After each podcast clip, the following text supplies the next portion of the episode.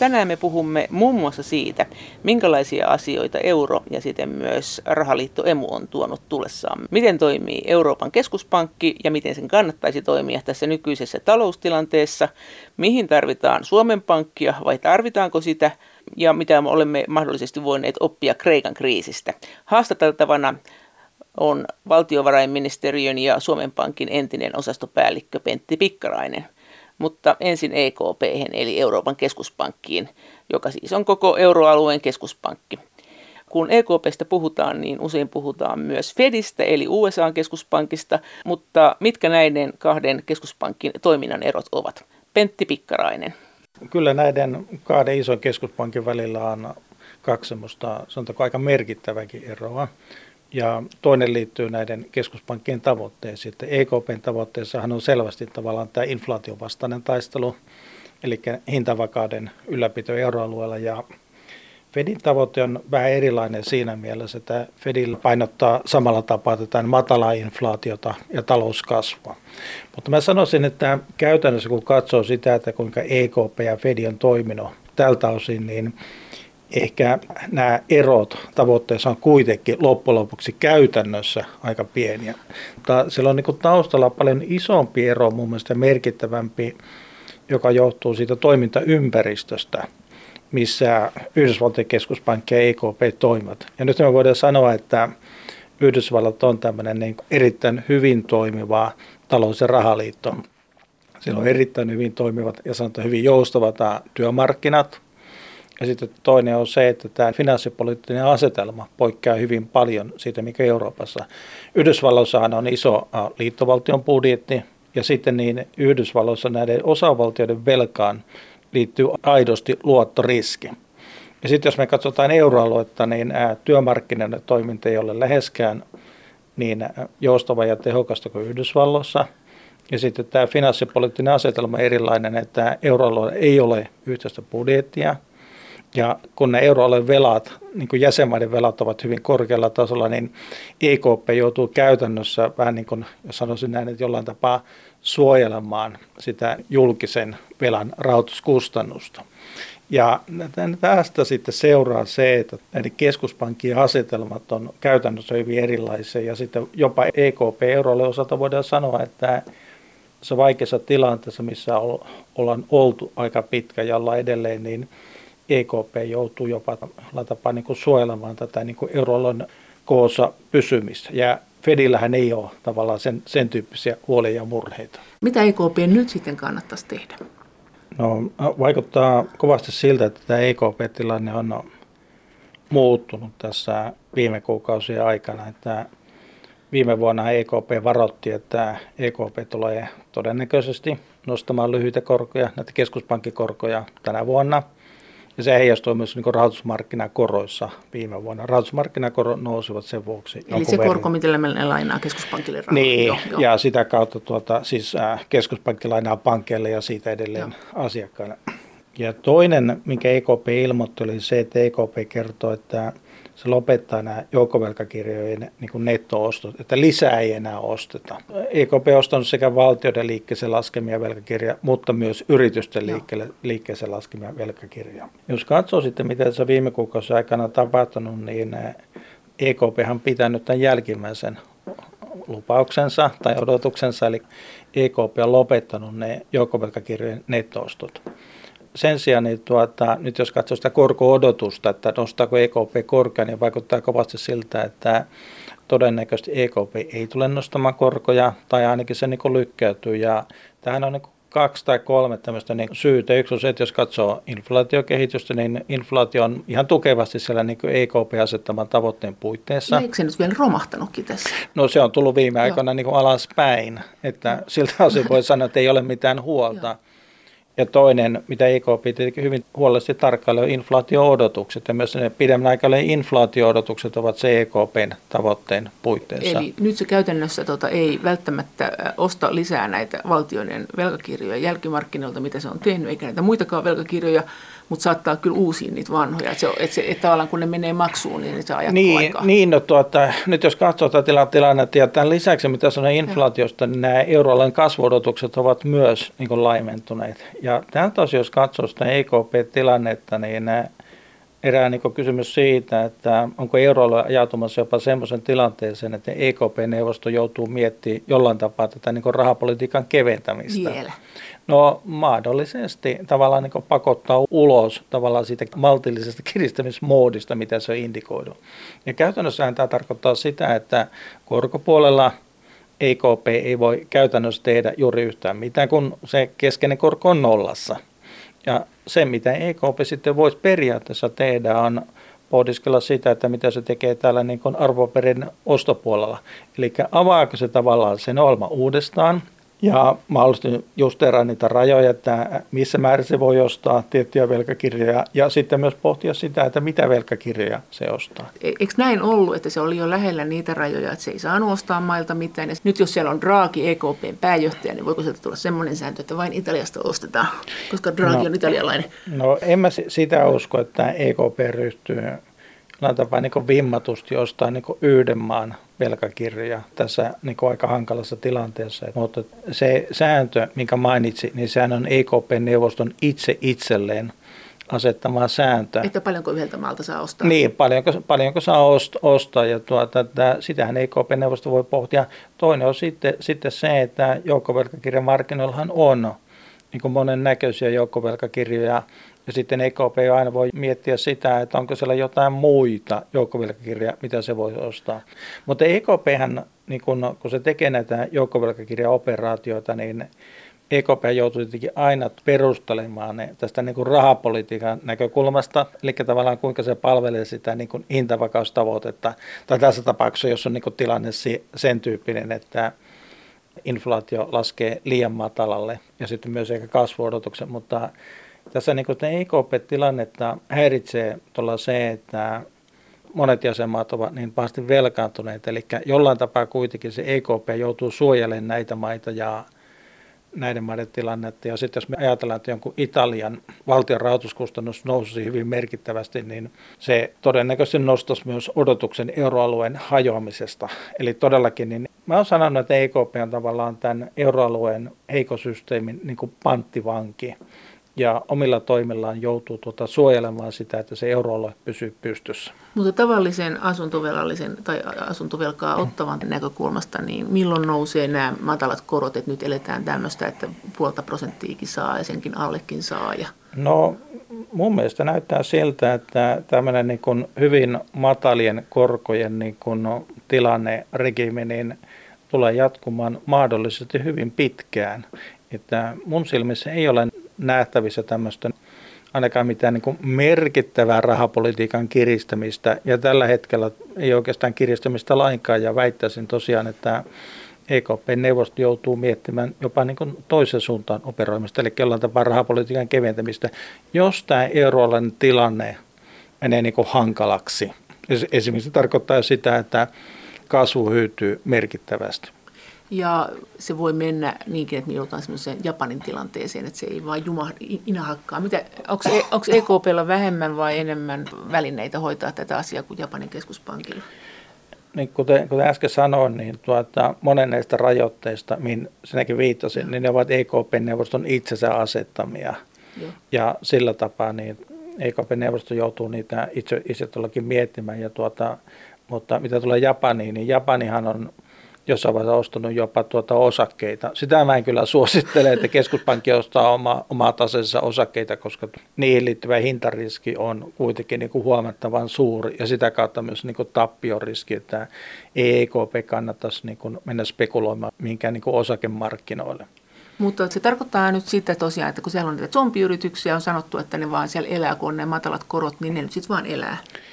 No toi on niin yksi riski, mikä on niin mainittu tässä yhteydessä, eli tuota tämmöinen niin kuin jatkuvaan niin kuin rahapolitiikkaan liittyy myös omat riskinsä. Yksi on tuo, mikä mainitsit, että tavallaan niin tuota, yritykset saavat niin liian halpaa rahoitusta ja tekevät sen myötä tavallaan niin heikkotuottoisia investointeja – mutta onko sillä ja, mitään väliä, jos se kuitenkin työllistää, jos verrataan No siis lyhy- lyhyellä aikavälillä sillä voi olla myös tuon tyyppisiä niin positiivisia vaikutuksia, mutta sitten niitä muita negatiivisia vaikutuksia, jotka liittyy tämmöiseen niin pitkäjatkuvaan kevyen rahapolitiikkaan, on tietenkin se, että synnytetään tavallaan tämmöisiä kuplia assettimarkkinoilla, eli niin kiinteistömarkkinoilla ja sitten myös, myös osakemarkkinoilla. Ja sitten kun ne kuplat puhkeaa, niin niihin saattaa, tai usein liittyy niin kuin negatiivisia reaalitaloudellisia seurauksia, eli kasvu hidastuu, saattaa hidastua jyrkästikin ja työttömyys kasvaa.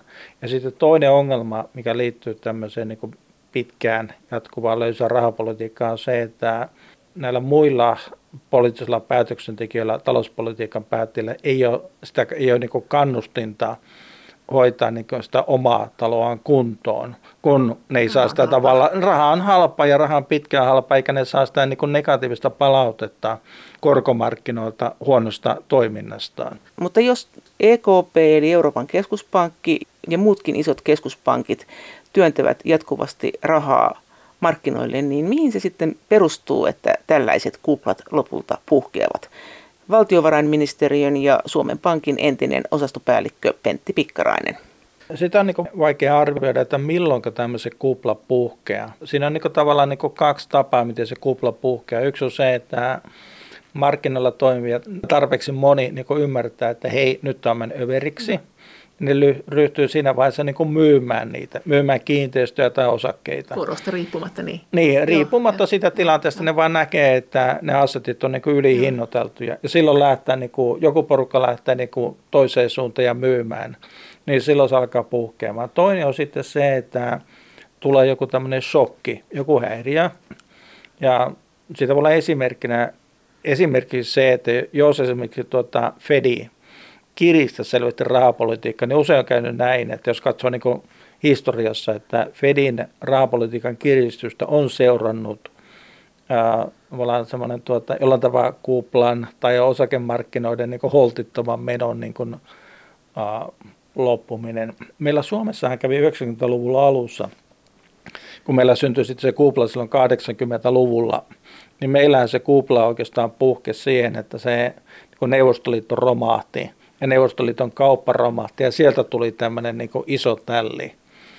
Mutta se, että mikä se jatkossa se kupla voi olla, niin sitä on vaikea niin kuin ennakoida etukäteen, että mikä se on. Se voi olla esimerkiksi just joku tämmöinen, niin no, jos ajattelee Eurooppaakin, niin tuota, joku tämmöinen hankala Brexit-sopimus, joka vahingoittaa esimerkiksi kauppaa Oikeasti, voisiko se aiheuttaa se, se, se, No sanotaanko näin, että jos se tehdään huonosti ja sillä on isoja vaikutuksia kansainväliseen kauppaan, Iso-Britannia ja EU välillä, niin ennen kuin löytyy tavallaan se uusi tasapaino siinä, niin se voi olla yksi tämmöinen negatiivinen shokki. Nyt jotkut on puhunut siitä, että se häiriö voisi olla esimerkiksi se, että Kiinassa kasvu idastuu ja sitten jotkut ovat huolestuneita siitä Kiinan velkaantumisesta, että siellä on mahdollisesti joku tämmöinen kupla ja sitten jos se puhkee, niin sillä on sitten vaikutuksia muuallekin.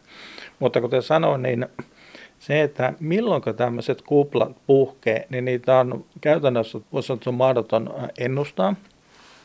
Ne voivat jollain tapaa ehkä niin nähdä, että kupla on olemassa. Kyllä niiden niin se ajatuksen ennustaminen on, on usein niin kuin todella vaikeaa. Mutta eikö niissä ole tietynlaisia lainalaisuuksia? On, se niin se, on, tietty se, vuosi ja sitten kun no, no si, niin siinä saattaa olla niin kuin tietynlaisia lainalaisuuksia. No. Joskus se sykli saattaa olla viisi vuotta tai kymmenen vuotta esimerkiksi. Nyt me katso, jos me katsotaan niin kuin viimeisiä vuosikymmeniä, niin me on nähty noin tämmöisiä kymmenen vuoden syklejä. Nyt me on eletty tavallaan jos sä katsot, mitä on tapahtunut 2008 äh, jälkeen, rahapolitiikka on kevennetty hyvin voimakkaasti silloin, kun se finanssikriisi alkoi. Ja sen seurauksenahan siis korkoja laskettiin, rahapolitiikkaa kevennettiin, markkinoille puskettiin kovasti likviditeettiä. Niin osakemarkkinathan on noussut niin kymmenen vuotta putkeen – näin kävi kymmenen vuotta sitä ennenkin. Joo. On vähän laskenut nyt, nythän on on, ne, on ne, ja sitten kun puhutaan siitä, että tuota, tästä niin osakemarkkinoiden laskusta, tai niin kuin, mä, mä kutsuisin sitä, sanotaanko näin, että tämmöisen niin hillitty meno, niin se on niin kuin aivan odotettua, kun ne on kymmenen vuotta noussut osakemarkkinat, Joo niin on se selvää, että se ne ei voi nousta tota tahti enää, voi sanoa, että ikuisuuteen. Ja sitten se tekijä, mikä nyt niin kuin sen rauhoittumisen aiheutti, oli mun, mun tulkinnan mukaan hyvin pitkälle tämä niin kuin Fedin raapolitiikan kiristäminen. Ja näin on tapahtunut historiassakin. Että ei tässä mun mielestä niin kuin siinä mielessä, jos katsoo, että tämä niin kuin, Sä et odota sellaista suurta kuplan puhkeamista. No, sekin, Onko meillä nyt niin kuin historiallisesti eniten tämmöistä löysää rahaa maailmassa? No on sitä niin kuin paljon. Sitten, eli niin kuin keskuspankkilikviditeettiä on paljon ja sitten myös tavallaan niin kuin näitä säästöjä, jotka etsii niin kuin hyviä tuottokohteita, niin sitä on niin kuin paljon. Mutta se, että tuleeko joku niin kuin tämmöinen isompi kupla, joita jotkut ennustaa, niin on sekin mahdollista. Se on mun mielestä se on niin yksi skenaario, mutta ei se mun ajattelussa ole tämmöinen niin pääskenaario. Että mun pääskenaario on se, että kasvuvauhti tulee jonkun verran hidastumaan tässä tänä, tänä vuonna ensi vuonna ja tuota, että tämmöinen jollain tapaa niin kuin lähempänä normaalia suhdannesykliä, tämmöinen hidastuminen, mutta tuleeko joku sitten tämmöinen isompi kuplan puhkeaminen tai romahdus, niin on se mahdollista, mutta ei se mun silmissä ole niin kuin se ykkösvaihtoehto. Ja kuten tuossa sanoin, niin johtuen niin kuin osittain tämän tyyppistä tilanteesta, niin EKPkin joutuu miettimään sitä, että joutuuko EKP niin kuin mahdollisesti jollain tapaa keventämään rahapolitiikkaa. Ja nyt kun katsoo sitä Yhdysvaltojen korkosykliä, niin nyt vaikuttaa siltä, jos katsoo niitä lausuntoja, Joo. mitä tulee Fedistä ja miten Fedin johto tulkitsee Yhdysvaltojen taloustilannetta, niin nythän vaikuttaa siltä, että Yhdysvalloissa se korkosykli alkaa olemaan niin huipussaan, että Fedi ei mahdollisesti enää nostakaan korkoja. Siitähän oli aikaisemmin odotus siitä, niin että oli. Fedi jatkaa joo, tätä joo, korkojen nostoa, mutta tuota, ihan näitä viimekäisiä lausuntoja kun katsoo, niin ne viittaa siihen, että mahdollisesti tämä oli niin kuin tässä. Ja sehän on se seikka, mikä tässä viime aikoina on myös tukenut ja elvyttänyt sitten muun muassa niin osakemarkkinoita. Nämä on niin kuin mun tulkintoja siitä. Entä Suomen rooli? Minkä takia Suomessa ylipäänsä on mitään Suomen pankkia? Mitä virkaa sillä on? Jos ajatellaan, että meillä euroalueella on EKP eli Euroopan keskuspankki, jossa on tämä ylin päätöksentekoelin eli EKP-neuvosto – jonka muodostavat johtokunnan kuusi jäsentä ja sitten näiden euroalueen kansallisten keskuspankkien 19 pääjohtajaa, eli meiltä sieltä istuu Suomen Pankin pääjohtaja Olli Rehn, joka itse asiassa ei periaatteessa edusta siellä edes Suomea, vaan itseään.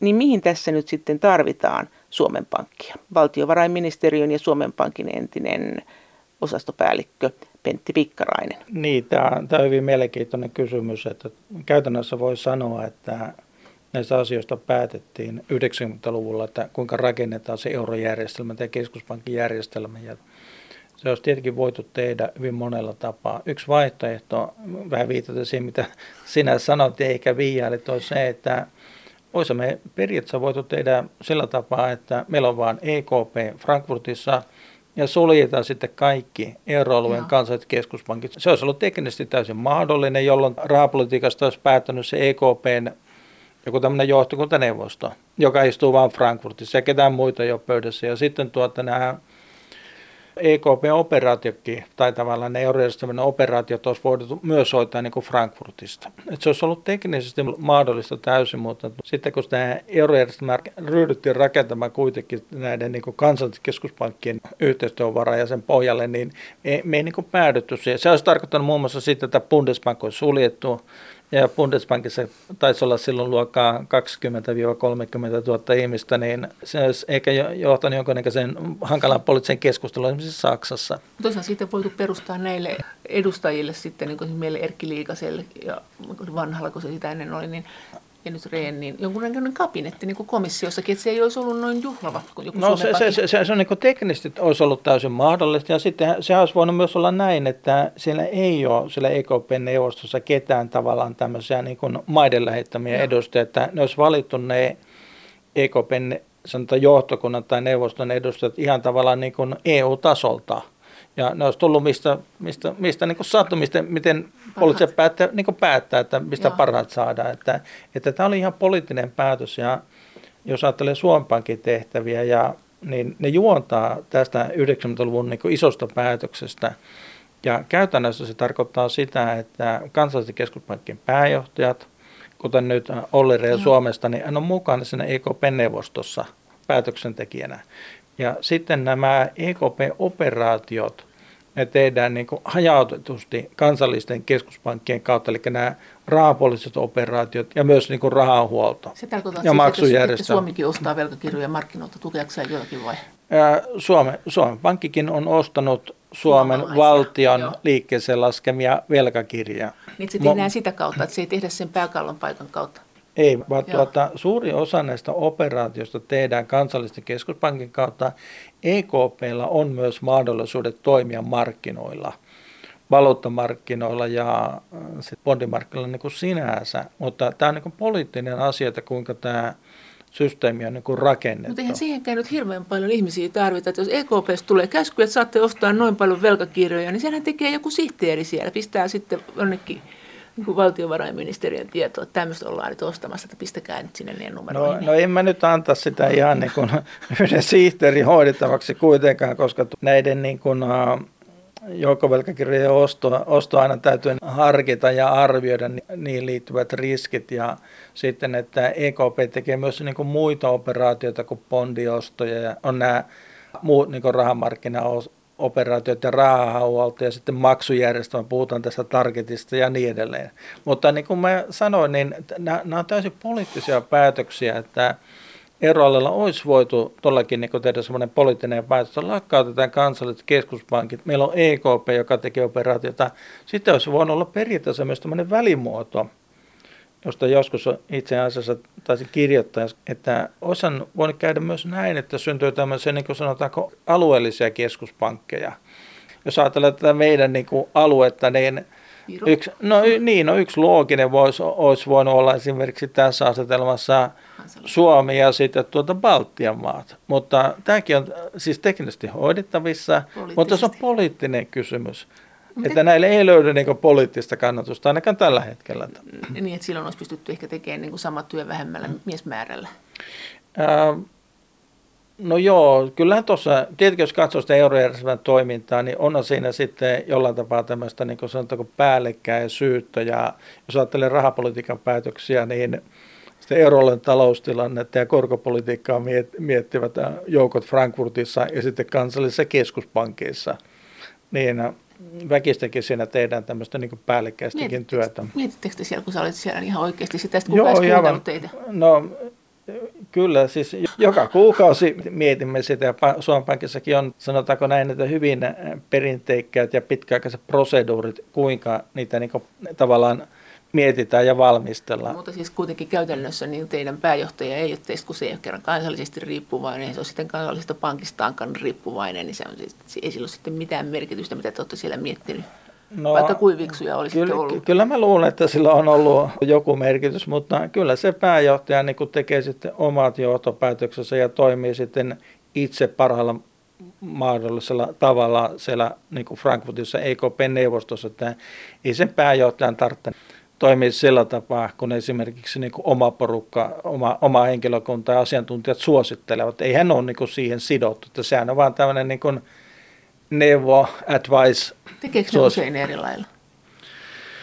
Sitä, sitä on vaikea. Sitä on vaikea, Tiedättekö vaikea yhtään, mitä ne tekee? Kyllä siellä? joo, kyllä ne Suomen Pankissa henkilökunta tietää. Mut, tietää mutta me yleisö ei tiedä. No yleisö, yleisö ei sitten tiedä sitä, että mitä tuota, nämä asiantuntijat ovat suositellut ja mitä? sitten miten pääjohtaja on toiminut neuvostossa, niin onko ei se, sitä kerrota onko yleisöön. Onko se oikein? Eikö se pitäisi olla avointa? Siis mitä sä niin ajattelet tästä ja siitä myös, että kun puhutaan, EKPlla on paljon valtaa, sillä on myös paljon poliittista valtaa, me ei tiedetä, mitä siellä tapahtuu.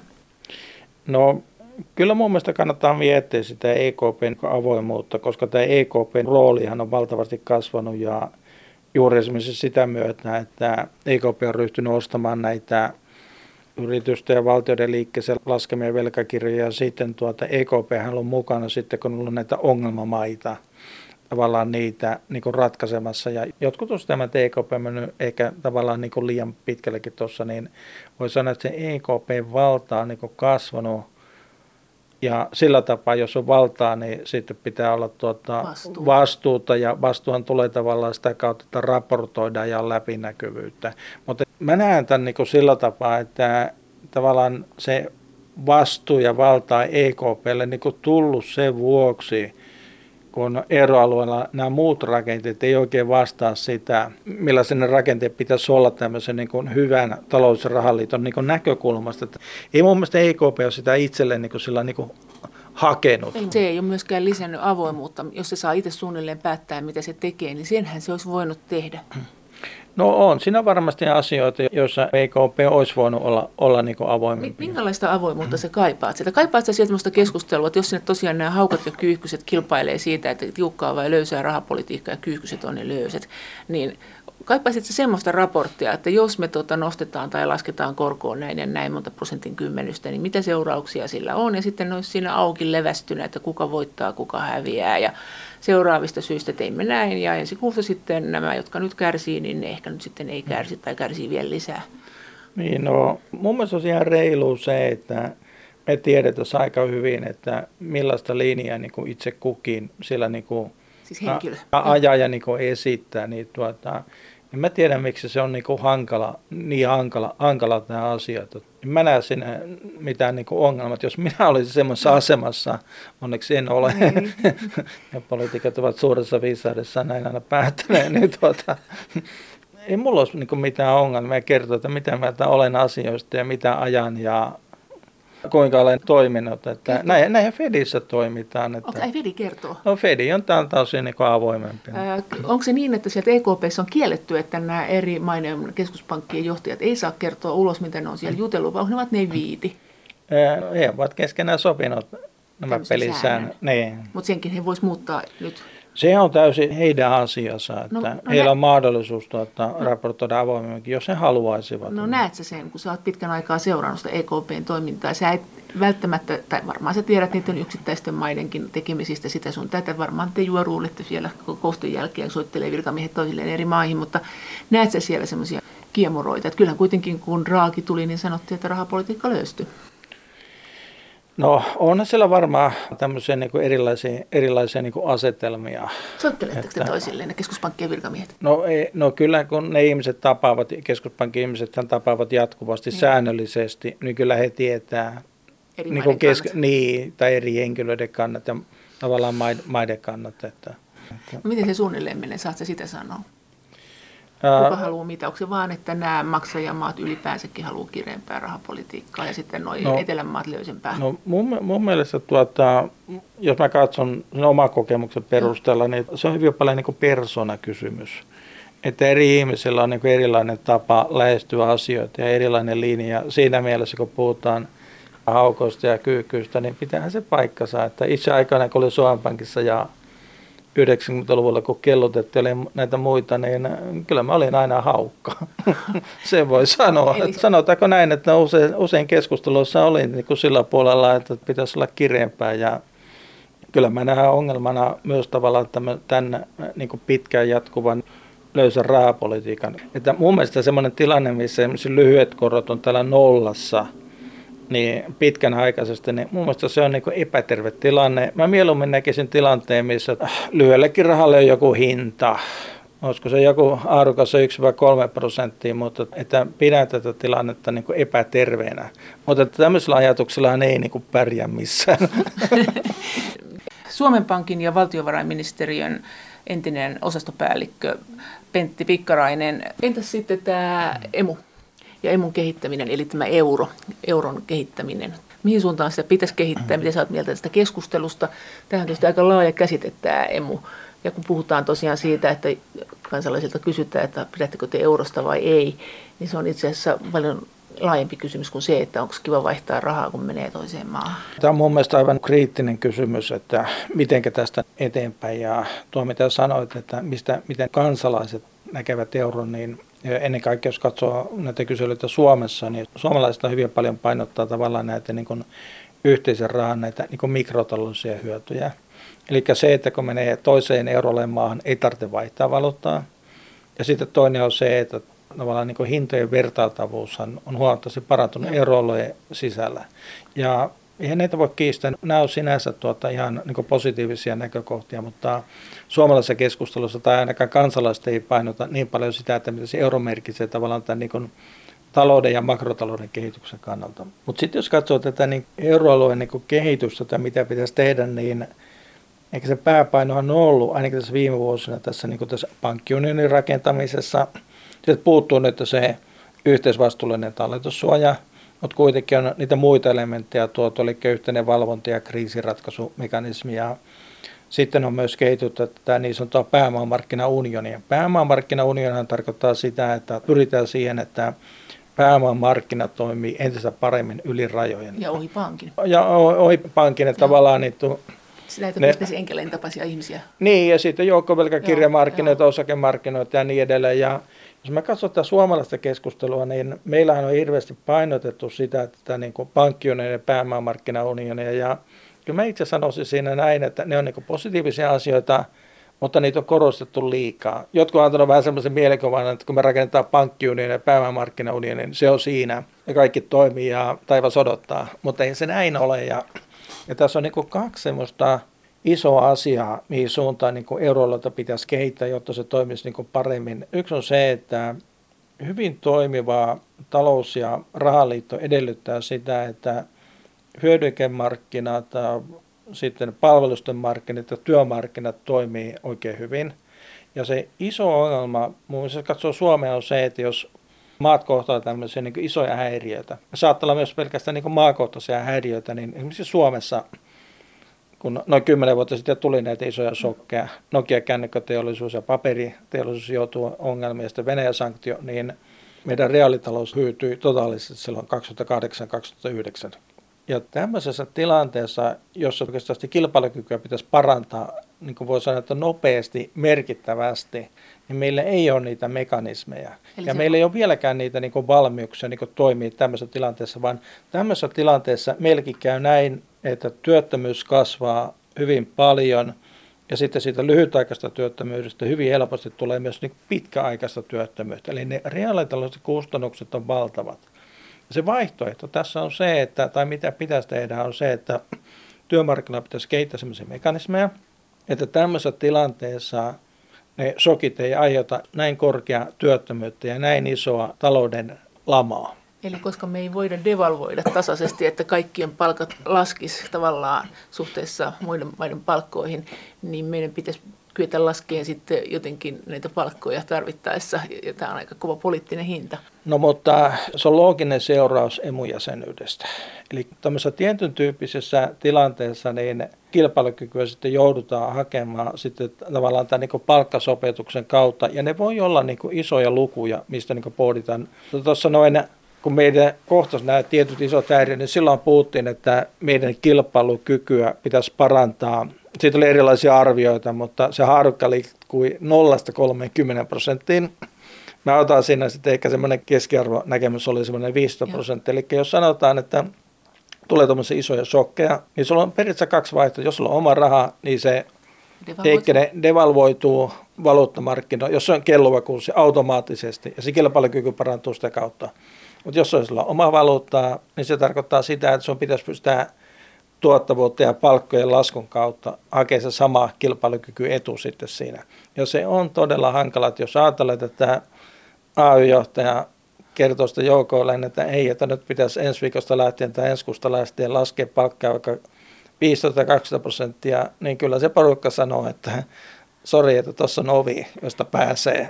Mutta tämä on oikeassa tilanne, koska se vaihtoehto on sitten se, että työttömyys kasvaa. Toinen on se, että tämä liittyy tähän keskusteluun tästä paikallisesta sopimisesta, mutta tältä osin niin Suomikaan ei ole voi sanoa, että niin kuin kypsä toimimaan euroemuolosuhteissa. Mutta jos meillä ei olisi euroa, niin meidän elämä olisi rauhallisempaa. Että meidän ei tarvitsisi miettiä sitä kilpailua, että meidän valuutta vaan kelluisi, että no, nyt sitten banaanit on kalliimpia ja autot, että nyt sitten syödään lanttua. Mutta meidän ei tarvitse miettiä tämmöistä tuolileikkiä, että kelle ollenkaan jää mitään työpaikkoja. Että pitäisi katsoa sitä tilipussinsa pienenemistä.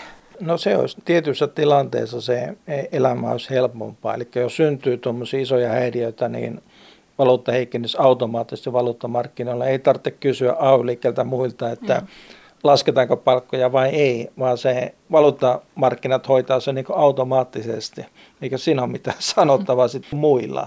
Ja silloin tavallaan voisi enemmän keskittyä yritykset ja myös työ, työmarkkinaosapuolet siihen niin talouden ja yhteiskunnan niin tuottavuuden parantamiseen. Mm. Mutta nämä on täysin erilaisia ympäristö ja me on valittu sitten tietty ratkaisu, mutta me ei ole mietitty, tai sanotaanko näin, että kyllä me on ymmärretty oikeastaan mitä sitä seuraa, mutta me ei ole menty sitä tietä vielä loppuun asti, että Suomi ei ole tältä osin niin eurokunnossa. Jos ajatellaan, että meillä olisi oma valuutta, me voitaisiin devalvoida, tai se devalvoituisi se raha, jos se kelluisi, eli se heikkenisi sitten, kun me ei ole sinä kilpailukykyisiä, ja nyt me joudutaan siitä väkisin laskeen niitä palkkoja mahdollisesti, Tietyssä, näin, tietyssä, tietyssä tilanteessa. Tietyssä tilanteessa näin äkkisiltään voisi kuvitella, että tämmöisellä eurolla on tuloeroja lisäävä vaikutus, koska voisi kuvitella, että sitä palkka laskemisen painetta niin kuin poliittisestikin tulisi sille porukalle jotain kaikkein eniten. He usein ei ole kauhean hyvä palkkasia. Niin mun mielestä ne, ehkä ne niin suurimmat muutokset tuloeroissa tapahtuu sitä kautta, että jotkut ihmiset jää työttömäksi lyhyeksi niin. aikaa sitten pidemmäksi aikaa. Joo ja he tavallaan pullattavat tulos työmarkkinoilta. Ja he ei pullattaisi, jos me devalloitaisiin. No, jo, jo, jo, jo, jos on niin oma valuutta kä- käytössä ja se heikkenee tietyissä tilanteessa, niin se tukee sitten myös työllisyyttä. Että kyllä tähän niin kuin euroalueen sopeutumiseen liittyy myös tämmöisiä niin tulojaollisia niin ongelmia, että, että jos taloudet sopeutuu niin kuin korkean työttömyyden kautta, niin se on aina niin kuin se rankin ja suurin vaikutus tulonjakoon. Että mä ole huolissaan tavallaan, niin voi sanoa, että en ole huolissaan siinä mielessä niin tavallaan kapitalisteista, vaan niistä, jotka jää tämä systeemi niin ulkopuolelle. No entä sitten tämä emun kehittäminen muuten? Mitä sä oot mieltä tästä fiskaaliunionista, joka tarkoittaa sitä, että meillä olisi yhteinen äh, iso budjetti. Nythän onhan meillä nytkin EUn budjetti. No se ei ole kauhean iso. Ei se ole iso. Ei, että... mutta sitten on puhuttu, että, että pitäisi olla isompi ja pitäisi olla valtiovarainministeri euromaille yhteinen. Miltä tämä sinusta kuulostaa? Nyt? Jos katsoo näitä uutisia, niin vaikuttaa siltä, että ilmeisesti Saksa ja Ranska neuvottelevat jostain. No, saan nyt nähdä, Saksassakin on se tilanne, että se hallitus on poliittisesti niin. aika heikko. Eikä, jos eikä katsoo niin galluppeja, ja eikä myöskään Macronin suosio ole, ole kauhean korkea. Ja jos sitten Saksa ja Ranska niin päätys johonkin, niin niiden täytyy sitten myydä se muille. Ja sitten tietenkin täytyy pitää mielessä se, että mehän puhutaan niin euroalueen budjetista, joka on vielä eri niin kuin EU-budjettia. Mutta se, että tämä keskustelu tästä niin yhteisestä budjetista on niin mielenkiintoinen siinä mielessä, että historiasta ei mun ymmärtääkseni tunneta toimivaa talous- ja rahaliittoa, jolla ei olisi ollut yhteistä budjettia. Ja toinen on sitten se, että voi sanoa, että talousteoriakin sitä niin suosittelee. Että ennen kaikkea tietyissä tilanteessa sitä voi olla hyötyä sitä yhteistä budjetista. Ennen kaikkea sellaisessa tilanteessa, jos joku maa joutuu ongelmiin, niin jotain kautta niin se saa raatusta sieltä yhteisestä budjetista. Iso kysymys on se, että mihinkä sitä yhteistä budjettia niin käytettäisiin. Ja siinä näyttää olevan erilaisia ehdotuksia ja jos olen nyt oikein tulkinut, niin eikä Saksa ja Ranska keskustelee siitä ja sitten niin komissio siitä, että annetaan jotain tämmöistä niin kuin investointitukea niille maille, jotka tekevät tämmöisiä niin rakenteellisia uudistuksia.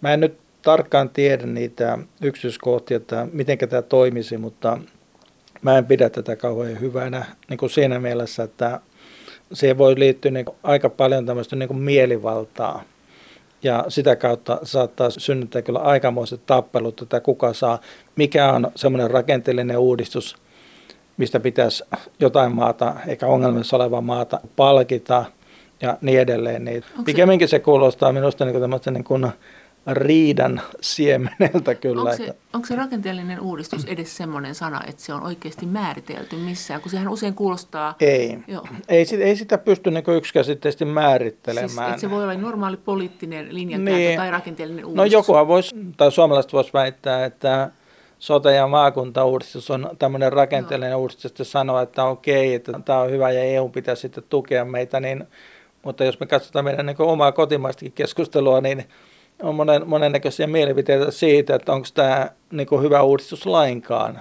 Eli täysin niin kiistanalainen asia. Eli tätä ei voida niin kuin yksikäsitteisesti määritellä, että mikä on rakenteellinen uudistus ja mitkä ovat niin sen vaikutukset ja niin edelleen. Että mä en pidä tätä oikein niin kuin hedelmällisenä keskustelua. Mä ymmärrän tietyllä tapaa niin kuin sen, niin kuin teoreettisesti siinä on semmoinen kaunis ja hyvä ajatus, mutta käytännössä mä luulen, että sen soveltaminen olisi niin kuin hirveän hankalaa. No jos mä palaan, palaan vielä sitten siihen, että minkä sitä yhteisöbudjettia käyttää, niin toi on niin yksi idea, mistä on keskusteltu, mutta minusta niin toinen ajatus, joka mun mielestä on niin mielenkiintoisempi, on se, että ainakin jota kannattaisi niin tutkia ja pohtia, on se, että voisiko euroalueella olla työttömyysturva osittain yhdessä niin rahoitettu. Näinhän on muun muassa niin Yhdysvalloissa. Eli Yhdysvalloissa työttömyysturvan niin yksityiskohdat – vaihtelevat osavaltioittain, mutta osa sitä rahoituksesta tulee liittovaltiotasolta.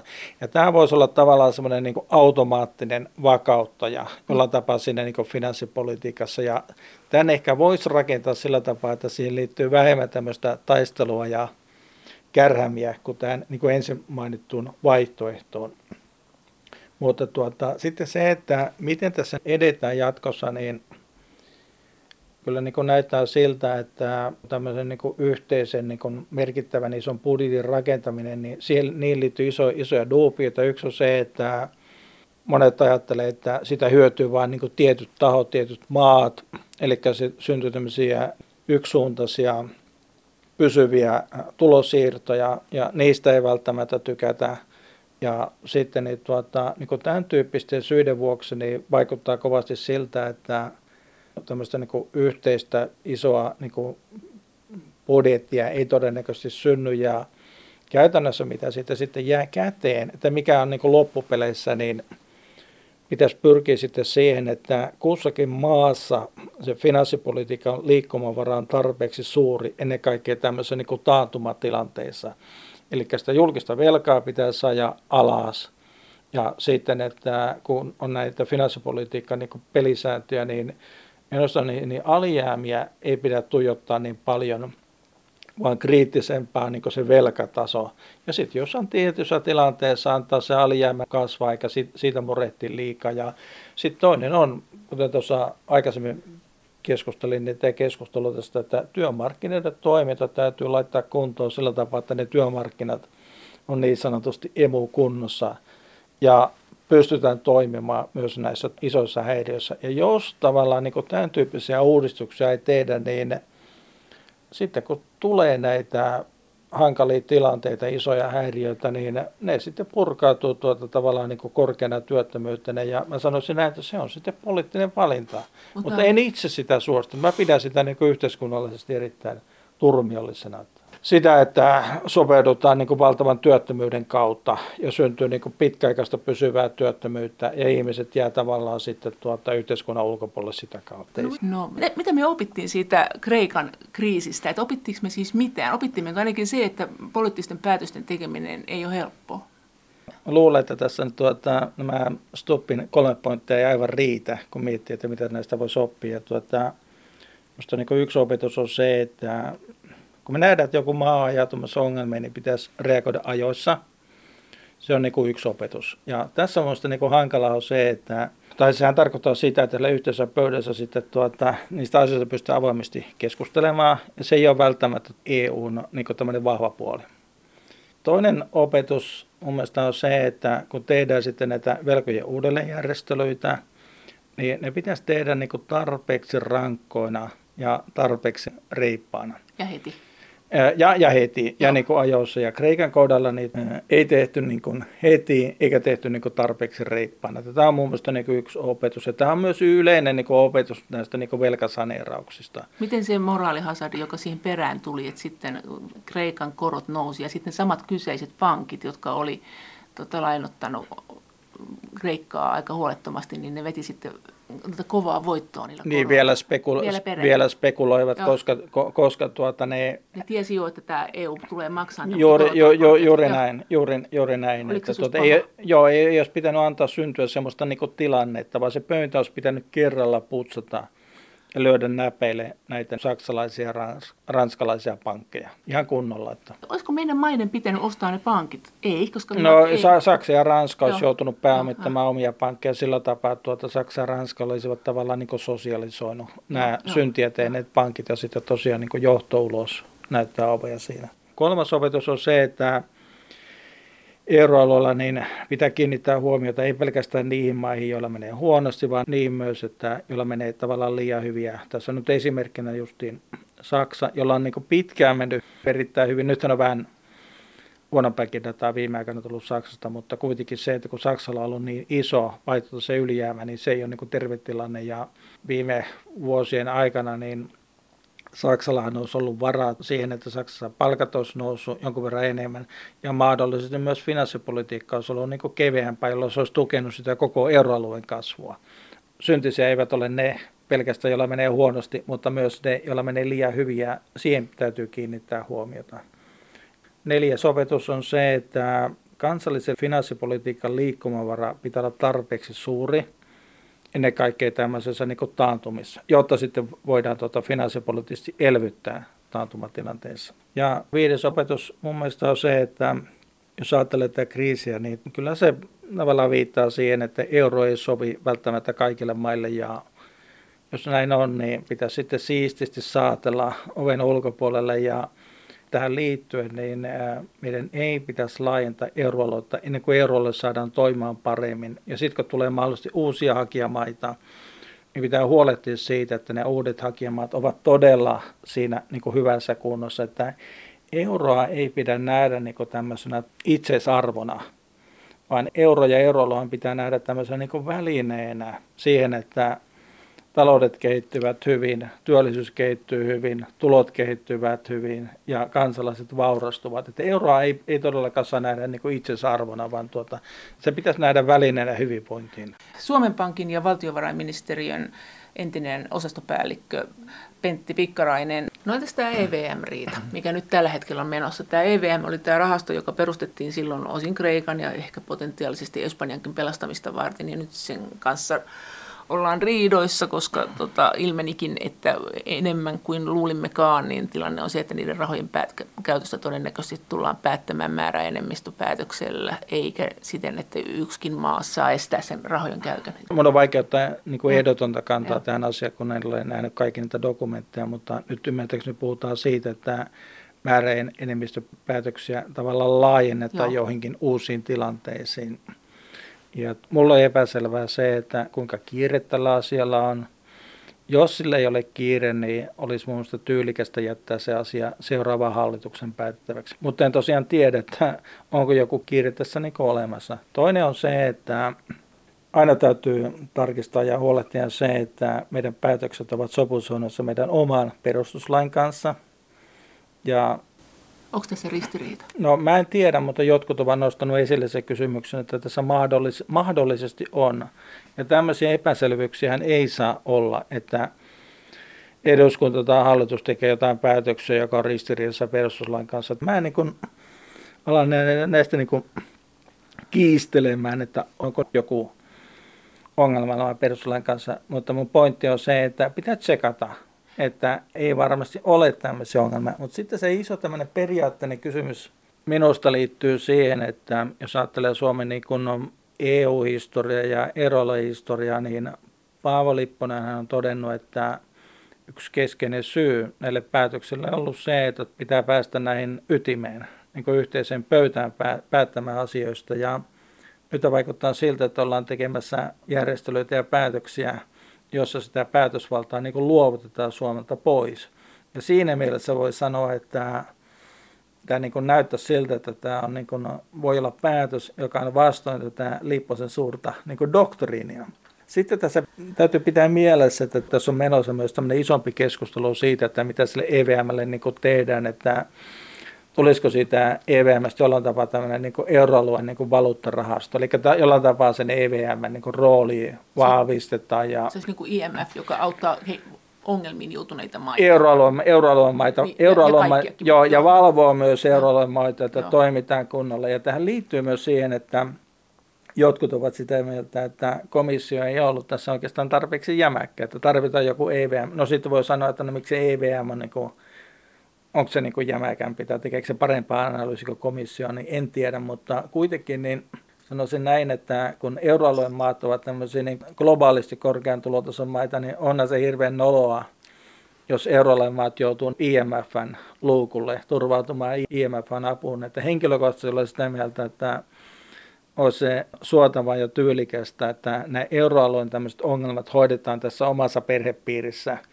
eikä eskaloida sitten Washingtonin niin kuin IMFn pöydälle. Että, että siinä mielessä Mulla on jonkun verran sympatia tätä ideaa kohtaan, että tuota sitä EVM-roolia vahvistetaan ja tuota tosiaan sitä EVMstä voisi tulla tämmöinen jonkunnäköinen Euroopan valuuttarahasto, että, että pidän niin kuin hirveän nolona sitä, sitä tosiaan, että euroalueen maat joutuu turvautumaan niin kuin IMFn apuun. Kun sä oot vanha valtiovarainministeriön mies, te olette aina jotenkin silleen, että euroakaan ei anneta kyllä yhtään minnekään, jos siellä on varmoja, että siinä on joku järki, niin onhan tämä nyt aika hurja ajatus tämmöinen että, että me annetaan rahaa tämmöiseen yhteiseen Euroopan valuuttarahastoon.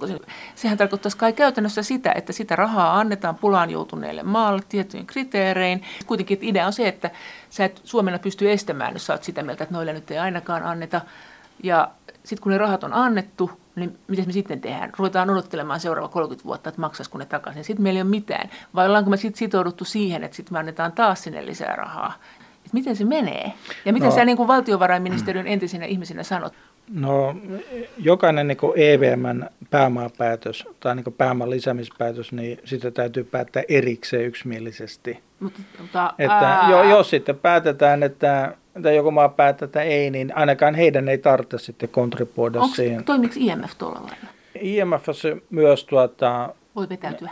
No, sanotaan näin, että IMF ja Maailmanpankissa niitä asioita jauhetaan niin pitkään, että sitten, tuo, niin, no sanotaanko näin, että syntyy sitten se konsensus. Mutta mut, mut se, mut se ratkaisu on se, se, se sitten, että ei sitä rahaa niinku anneta ihan kelle tahansa, että jos niinku nähdään, että joku maa, niin se on niinku niin huonossa kunnossa, että se julkinen talous ei ole kestävällä uralla, niin silloin pitää tehdä niinku velkasaneeraus.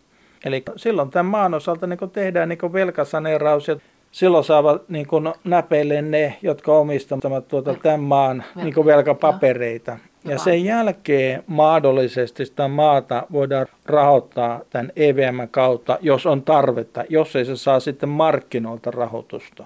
Mutta sekään ei ole niin itsestään selvää, että velkasaneerauksen jälkeen joku tosiaan ajautuu ulos niin markkinoilta, koska markkinoilla aina löytyy niitä, jotka ovat valmiita sijoittamaan järjestys sen jälkeen, kun pöytä on niin putsattu. Niin, tulipalo on mennyt pyyhkinyt. Oi. Niin, ja sitten, että jos sitten maksetaan vielä jotain niin kuin attraktiivista korkoa, niin sinne vaan. Mutta mitä tämä tarkoittaa siis Suomen kannalta, kun just puhuttiin, että tämä EVM on nyt menossa siihen linjaan, että siellä ei Suomi pysty yksin estämään sitä jonkun rakenneongelman kanssa painivan maan rahoitusta, niin se pystyisi sitten kuitenkin... Me puhutaan nyt tuota EVM niin pääomittamista, että Joo. laitetaanko lisää pääomaa, Aa. ja si- siitä voidaan päättää. Sitten toinen asia, mistä nyt keskustellaan, on se, että miten niitä rahoja käytetään. Niin, joo, niin siinä käyttämisessä... Ovatko ne tuota yksimielisiä, ja, ja siellä jo nytten niin kun voidaan tehdä päätöksiä sillä tapaa, että ne ei ole täysin yksimielisiä. Mutta nyt ymmärtääkseni puhutaan siitä, että sitä päätösten joukkoa ollaan mahdollisesti jonkun verran niin kuin lisäämässä. Ja EVMstä on tulossa se EVR todennäköisesti. No, Lisä... siitä nyt keskustellaan ja sitten tietenkin pitäisi keskustella tarkkaan siitä, että miten se niin poikkeaa todellisuudessa tästä nykyisestä EVMstä. Että yksi näkökohta siinä on sitten se, että EVMstä tulisi enemmän tämmöinen niin euroalueen tiukka poliisi, suhteessa esimerkiksi komission, eli tavallaan niin kuin tiettyä valtaa jollain tapaa niin kuin siirrettäisiin komissiolta EVMlle, sitten se EVM syynäisi todella tiukasti näitä jäsenmaiden talouskehitystä. Tämä on niin yksi aspekti sitä keskustelua, että en mä tiedä, onko missään määritelty tarkkaan sitä, että milloin EVM muuttuu Euroopan valuuttarahastoksi, että mitä ne ovat tarkalleen ottaen niin siis, ne ehdot, mutta ne tarkoittaa tämän tyyppisiä asioita. No siis näet tämän tilanteen semmoisena, että kun se mm-hmm. komission talousohjaus ei kaikki pohjin osin ollut ollenkaan mikään menestystarina, eli, eli nämä maat ei välittänyt siitä, niin nyt se annetaankin se talousohjaustehtävä tälle, niin kuin IMFlläkin. Ja valvonta. Ja valvonta, niin kuin IMFkin, kun se antaa rahaa, niin se on tiukat kriteerit, niin nyt lähdetään siitä, että se lainaa annetaan sitä vastaan, jos ne tottelee, eikä niin, että yritettäisiin saada niiltä jotain sakkoja, joita ne ei ehkä maksakaan.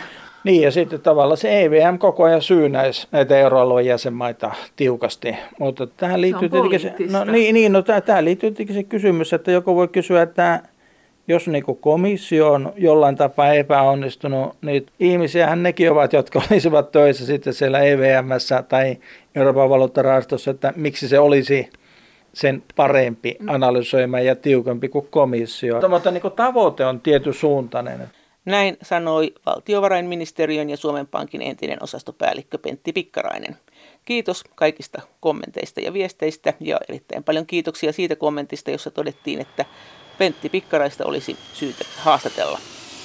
Kaikki viestit ovat edelleen erittäin tervetulleita ja niitä voi lähettää sähköpostiosoitteeseen maija.elonheimo.yle.fi ja sen lisäksi me voimme keskustella näistä asioista yhdessä Twitterissä.